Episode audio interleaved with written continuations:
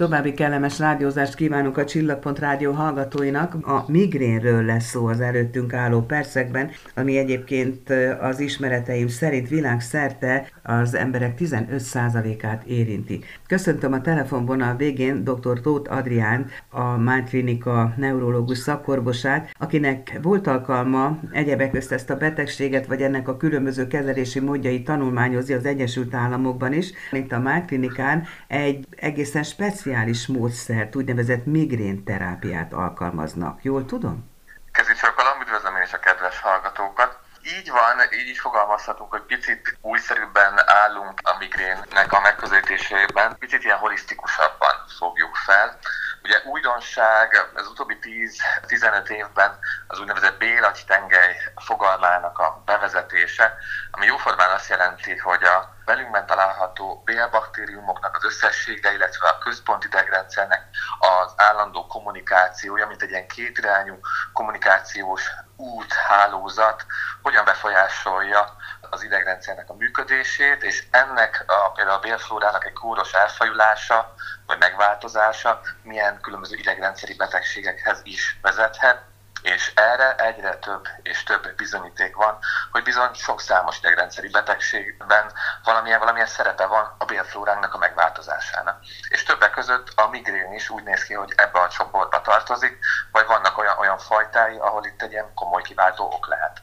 Azt mondta, hogy egyre több ilyen van a gyakorlatban, de még tapogatózzunk tulajdonképpen ezen a téren? Vannak már olyan klinikai vizsgálatok, amik például bebizonyították azt, hogy bizonyos probiotikumok jól tudták csökkenteni a migrénes fejfájásoknak a súlyosságát, illetve a havonta előforduló számát is. Tehát ilyen értelemben igen, meg sok más, nem csak például a migrénben, hanem például a Parkinson korban, Alzheimer korban, ilyen jól meghatározott, ilyen okokozati összefüggéseket is vélünk felfedezni az utóbbi években amiket talán ki tudunk használni a jövőben terápiás célzattal is. Beszélünk a migrénről, arra kérem doktor úr, hogy határozzuk meg, hogy tulajdonképpen mi a migrén. Mi különbözteti meg például a fejfájástól, az erős fejfájástól?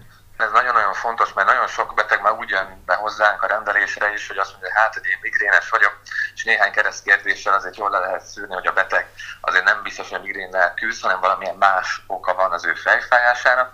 Hogyha nagyon a tankönyv szerint nézzük, akkor a migrén az általában egy féloldali fejfájás, erős, lüktető, pulzáló, hát a 4-től 72 órán keresztül is eltartható, nagyon sokszor fényérzékenységgel, hangérzékenységgel, szagérzékenységgel, hányingere, hányással járó. Egy jó erős fejfájás, ami annyira erős is lehet, hogy az illetőt megakadályozza az aznapi munkavégzésében, vagy az aznapi feladatainak az ellátásában. Tehát ebből a szempontból nagyon magas számot mondott, amikor bevezette a műsort, hogy igen, ilyen 14-15 százalékos a migrénnek a gyakorisága. Magyarországon úgy gondoljuk, hogy körülbelül egy millió migrénes ember van. És a legújabb kutatások is azt mutatják, hogy az 50 év alatti populációban a munkaképtelenségnek a vezető oka az a migrén. Úgyhogy ha innen nézzük, a jelentősége még nagyobb, mert nagyon sok migrénes tudja, hogy, hogy emiatt nem tudja elvégezni a munkáját. Kiesik a munkavégzésből, ugye ettől pénztől is azt se tud megfelelően keresni, meg ezáltal hatalmas ugye, kiadásokkal is jár egy, egy meg a kezelése. Akkor, hogyha a migrénről beszélünk, akkor nem egyszerűen rossz közérzetről, meg fájdalomról van szó, hanem betegségről. Ez egy betegség, így van. Ez egy neurológiai betegség, ez egy külön fogalom így a betegségeken belül. Örökölhető a hajlam? A hajlam az, az úgy látjuk, hogy igen. Általában azokban a családokban, akiknek gyakori a migrén, az öröklődni is szokott. Hölgyeknél egyébként férfiaknál. Olvastam a migrén terápiával kapcsolatos tájékoztatót, és abban a következőt leltem. A bélagytengely az emberi mikrobiom kutatási területét ötvözi, és az úgynevezett célzott inhibitor kezeléseket. Megmagyarázná ezt, hogy mit jelent? Igen, úgynevezett bevezettük a, a klinikánkon, hogy volt egy úgynevezett ilyen közös rendelés, a gastroenterológussal együtt rendeltünk úgynevezett ilyen komplex migrén rendeléseket, és a neurológus ugye a neurológiai megközelítésben, a gastroenterológus pedig ez a bélagy tengely gastroenterológiai megközelítésben együtt próbáltuk a beteget kezelni, diagnosztizálni, megfelelő életmódbeli tanácsokkal, ellátni, meg megfelelő gyógyszerekkel beállítani, hogy csökkenjenek a fejfájásai, És ezek, ezek a célzott gátlókezelés, amit, amiről itt szó van, az úgynevezett CGRP gátlókezelések. Azt tudjuk jól, hogy a migrénes fejfájásban az egyik legfontosabb fájdalmat kiváltó molekula az a CGRP nevű anyag. Egy migrénes fejfájás, egy migrénes roham kapcsán ennek a CGRP szintje jelentősen megemelkedik, és úgy gondoljuk, hogy ez tehető felelőssé az a kellemetlen migrénes fejfájásért. És ez az oka annak, hogy nagyon sokan, akik migrénnel küzdenek, tudják, hogy bevesznek egy fájdalomcsillapítót, az általános fájdalomcsillapítókat, amik, amik akár vények is kaphatók a patikákban, és hogy nem fognak működni. Azért nem működnek, mert nem hatnak ezen a CGRP rendszeren. És az utóbbi néhány évben egyfajta forradalom van a migrén kezelését illetően, ugyanis egyre több és több olyan hatóanyagot fedeztek fel a kutatók, amelyek kifejezetten ezt a CGRP rendszert célozzák meg. Vagy magát a CGRP molekulát, vagy magát a CGRP receptorokat. És ezek azért nagyon-nagyon jó és célzott gyógyszerek, mert tulajdonképpen ott hatnak, ahol kell, kifejezetten a migrénes fejfájást csökkentik, de mégis nem okoznak más egyéb kellemetlen mellékhatást, vagy ha okoznak is, azok elenyészőek. Ez a nagyszerű ezekben az új kezelési lehetőségekben. És ezeket most már egyre jobban el is tudjuk érni. 2017-18 óta Amerikában is már bevezették ezeket a gyógyszereket, és hozzánk már az utóbbi egy-két évben bejöttek és elérhetőek, és sorra jönnek be az újabb és újabb hatóanyagok. Többek között olyanok is, amikkel, amikkel volt szerencsén az Egyesült Államokban is találkozni. Gondolom, hogy ebben, hogy most már egyre eredményesebben alkalmazzák, ebben nagy szerepe van az MR készülékeknek, hiszen sokkal alaposabb, részletesebb, úgymond anamnézisre lehetek így módon. Így van, meg azt is észrevesszük, hogy főleg azoknak, akiknek ilyen nagyon gyakran fájás fejük, úgynevezett ilyen krónikus migrénben szenvednek, azoknak az agyállományában ilyen fehér állományi eltérések is kialakulnak, és egy jó minőségű MR készülékkel, MR vizsgálattal ezeket azért, azért észre is tudjuk venni, és látjuk is. Úgyhogy ebből a szempontból is fontos, fontosak ezek a vizsgálatok. Hogyha egyszer valaki már migrénes, vagy ezt a betegséget megkapta, soha nem szabadul meg tőle, vagy gyógyítható a migrén? Azt mondani, hogy gyógyítható, az egy kicsit túlzás, de megfelelően kezelve, a betegnek feltérképezve, hogy mik azok az életmódbeli sajátosságai, amik, amik nála fokozottan oda kell figyelni arra, hogy, hogy, ő, hogy nála ez például migrénes fejfájáshoz vezethet, például legyen az az étrendje, vagy hogy mennyit sportol, vagy hogy mennyit, mennyit stresszel, milyen az éjszakai alvásának a minősége, stb ezekkel felvértezve, valamint a betegnek megfelelően személyre szabottan beállítani olyan gyógyszereket és olyan fájdalomcsillapítót, ami tudja, hogy ott van a táskájában, jön a fejfájás, tudja, hogy hamar be kell venni a gyógyszert, beveszi, nem engedi, hogy kialakuljon a migrénes fejfájás, illetve be lehet állítani olyan gyógyszereket is a betegeknek, amit nem azért szed, hogy megszüntesse a fejfájását, hanem azért szedsz például rendszeresen, hogy ne alakuljon ki a migrénes fejfájás, vagy nagyon ritkán. És ezekkel együtt egy nagyon jó életminőséget azért lehet biztosítani a betegekben. Főleg hölgyeknél látjuk azt, hogy a posztmenopauzális időszakban azért nagyon sok, nagyon sok hölgynek meg szokott szűnni a fejfájása. Vagy például tudjuk azt, hogy terhességek kapcsán is a migrénes betegeknél arra 9 hónapra mondjuk meg szokott szűnni a fejfájása. Tehát ezzel azt is akarja mondani, hogy elsősorban a hölgyek az érintettebbek? Hormonális szempontból igen.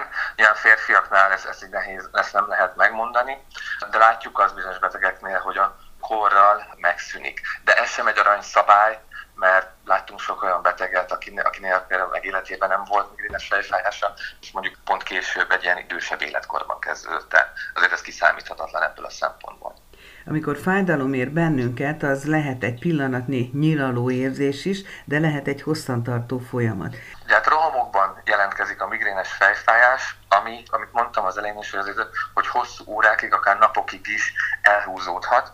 Igaz, gyakran azt látjuk, hogy mondjuk a második, harmadik napon már mondjuk nem annyira erős nyilaló a fejfájás, mint mondjuk az első napon. Ez változó. És ettől függően kell megkülönböztetni a migrénnek egy két nagyobb fajtát, hogy az úgynevezett epizodikus vagy a krónikus fajtába tartozik, hogy milyen gyakran jelentkezik a fejfájás egy hónapban. Tehát akkor nem egy rohamra kell gondolni, hanem rohamokban jelentkező folyamatra. Így van. Teljesen változó, hogy kinek mikor jelentkezik, és hát ezeket kell jól feltérképezni például egy neurológiai vizsgálat kapcsán, hogy ezért is szoktuk a betegekkel úgynevezett fejfájás naplókat kitöltetni, amiben jobban látjuk, hogy, hogy mik lehettek azok, azok, a, azok a rizikófaktorok, vagy mik lehettek azok az életkörülmények, ami nála pont akkor például a migrénes fejfájáshoz vezethetett. Most megint a hölgyekre térek vissza, ez egy eléggé ismert és gyakori dolog, hogy például a menstruációs ciklus alkalmával egy migrénes betegnek általában fáj a feje. Uh-huh. Figyeltem ugye itt a táplálkozástól kezdve, a stresszel sok mindennel összefüggésbe hozható a migrén ja. kialakulása. Többek között például a kialvatlan állapottal is, vagy a rossz alvással. Hogyha gyakran küzd fejfájással vagy migrénnel, akkor nagyon oda kell figyelni az alváshigiéniára, és igenis javítani kell az éjszakai alvásat. Tehát az nagyon fontos, hogy a beteg legalább este 7-8 órát aludjon úgy, hogy nem kell fel, és kipihenten ébred. Tehát a legjobb az lenne, hogyha ugye mindig ugyanabban az időpontban feküdnénk le, és ugyanakkor kelnénk, lehetőleg ébresztő nélkül. Mondta, hogy a legfontosabb, hogy a neurológusok célzottan felderítsék az okokat, ennél fogva célzott kérdésekkel látják el a betegeket, mi az, amiből elsősorban következtetni lehet a migrénre. Kikérdezzük a fejfájásnak a jellegét, hogy hogyan éli meg. Nagyon jó és fontos kérdés, hogy a beteget a fények meg a hangok zavarják-e. Nagyon sokszor ezt a beteg nem biztos, hogy érzékeli vagy érti, akkor célszerű úgy feltenni a kérdést, hogy jól esik-e, például egy csendes, sötét szobába elvonulni, hogy az enyhíti-e a panaszait. Ha a beteg erre azt mondja, hogy igen, akkor ez már afelé húzódik, hogy hát ennek, ennek a fejfájásnak van egyfajta migrénes jellege. Ha hány ingerre, hányással is jár, az még inkább elősegíti a diagnózisunkat, és az is, hogy általában a hagyományos fájdalomcsillapítók nem szüntetik meg, de egy, egy migrén-specifikus fájdalomcsillapítóra meg nagyon jól reagálnak a beteg. Mit jelent a gyógyító munka során ez az úgynevezett migrénterápia, amiről mi most beszélgetünk? Ugye a betegek azt már régóta tudják, amiről beszélgettünk, hogy észrevették a bizonyos életmódbeli dolgok hozzásegítik őket a fejfájáshoz, vagy hogyha betartanak néhány szabályt, akkor kevésbé fáj a fejük. Véleményem szerint három pontja van a migrénes betegeknek a megfelelő ellátásának. Az egyik, ugye a beteg azért jön hozzánk, hogy kapjon egy olyan gyógyszert, amit hogyha bevesz, akkor megszűnik a fejfájása, és számíthat rá. Ez első, hogy, hogy akkor a betegnek találjunk egy ilyen gyógyszert, ami nem okozná a mellékhatást, és mégis sikeresen megszünteti a fejfájását.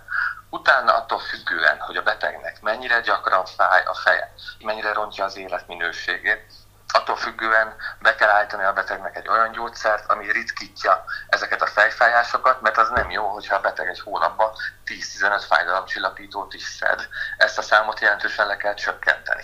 A harmadik pedig, amiről beszélgettünk, hogy a betegnek részletesen felmérjük az úgynevezett életmódbeli dolgait, hogy azokban is találjunk esetleg egy-két olyan hibát vagy problémát, amit rosszul végez, és ezeken próbáljunk neki segíteni, vagy tanácsokat adni, hogy hogyan tudja hogy ezeket az életében végigvinni, hogy, hogy együtt tudjon élni ezzel a betegséggel. És hogyha ez a három együtt jól megvan egymás, hogyha a beteg ezt a három fontos információt meg kezelést megkapja, akkor jó eséllyel jobban fog tudni menni az úton egy fejfájásmentes, egy migrénmentes élet felé. A tájékoztató, amit megkaptunk, az úgy definiálta ezt a terápiát, hogy a hazánkban egyedülinek mondott migrén terápia. Mitől egyedüli akkor? Mire mi gondolunk, az az, az úgynevezett komplex migrén rendelés, ami már itt a bénagy tengelyel kapcsolatos kutatásokat is bevonjuk, ugyanis van rá lehetőség arra, hogy a vizsgálattal, szélzott mikrobiom vizsgálattal fel tudjuk térképezni például, hogy a betegnek milyen a bélflórájának az összetétele, milyen arányban vannak egymáshoz képest a jó, meg a kóros baktériumok, és esetleg ezeknek az eredménye alapján, hogy azt látjuk, hogy valami nagyon rossz, vagy, vagy vannak benne olyan patogén baktériumok, amik mint egy krónikus gyulladás is fent tudnak tartani, akkor azt megfelelő személyre szabott célzott diétával, probiotikummal, itt is életmódbeli tanácsokkal próbáljuk helyrehozni. Ezáltal volt már nem is egy esetünk, ahol már csak ezek az életmódbeli tanácsok, illetve különböző megfelelő diétás tanácsokkal meg tudtuk szüntetni a migrénes fejfájásokat. Köszönöm szépen, doktor úr, a tájékoztatást. Én is köszönöm szépen a beszélgetést.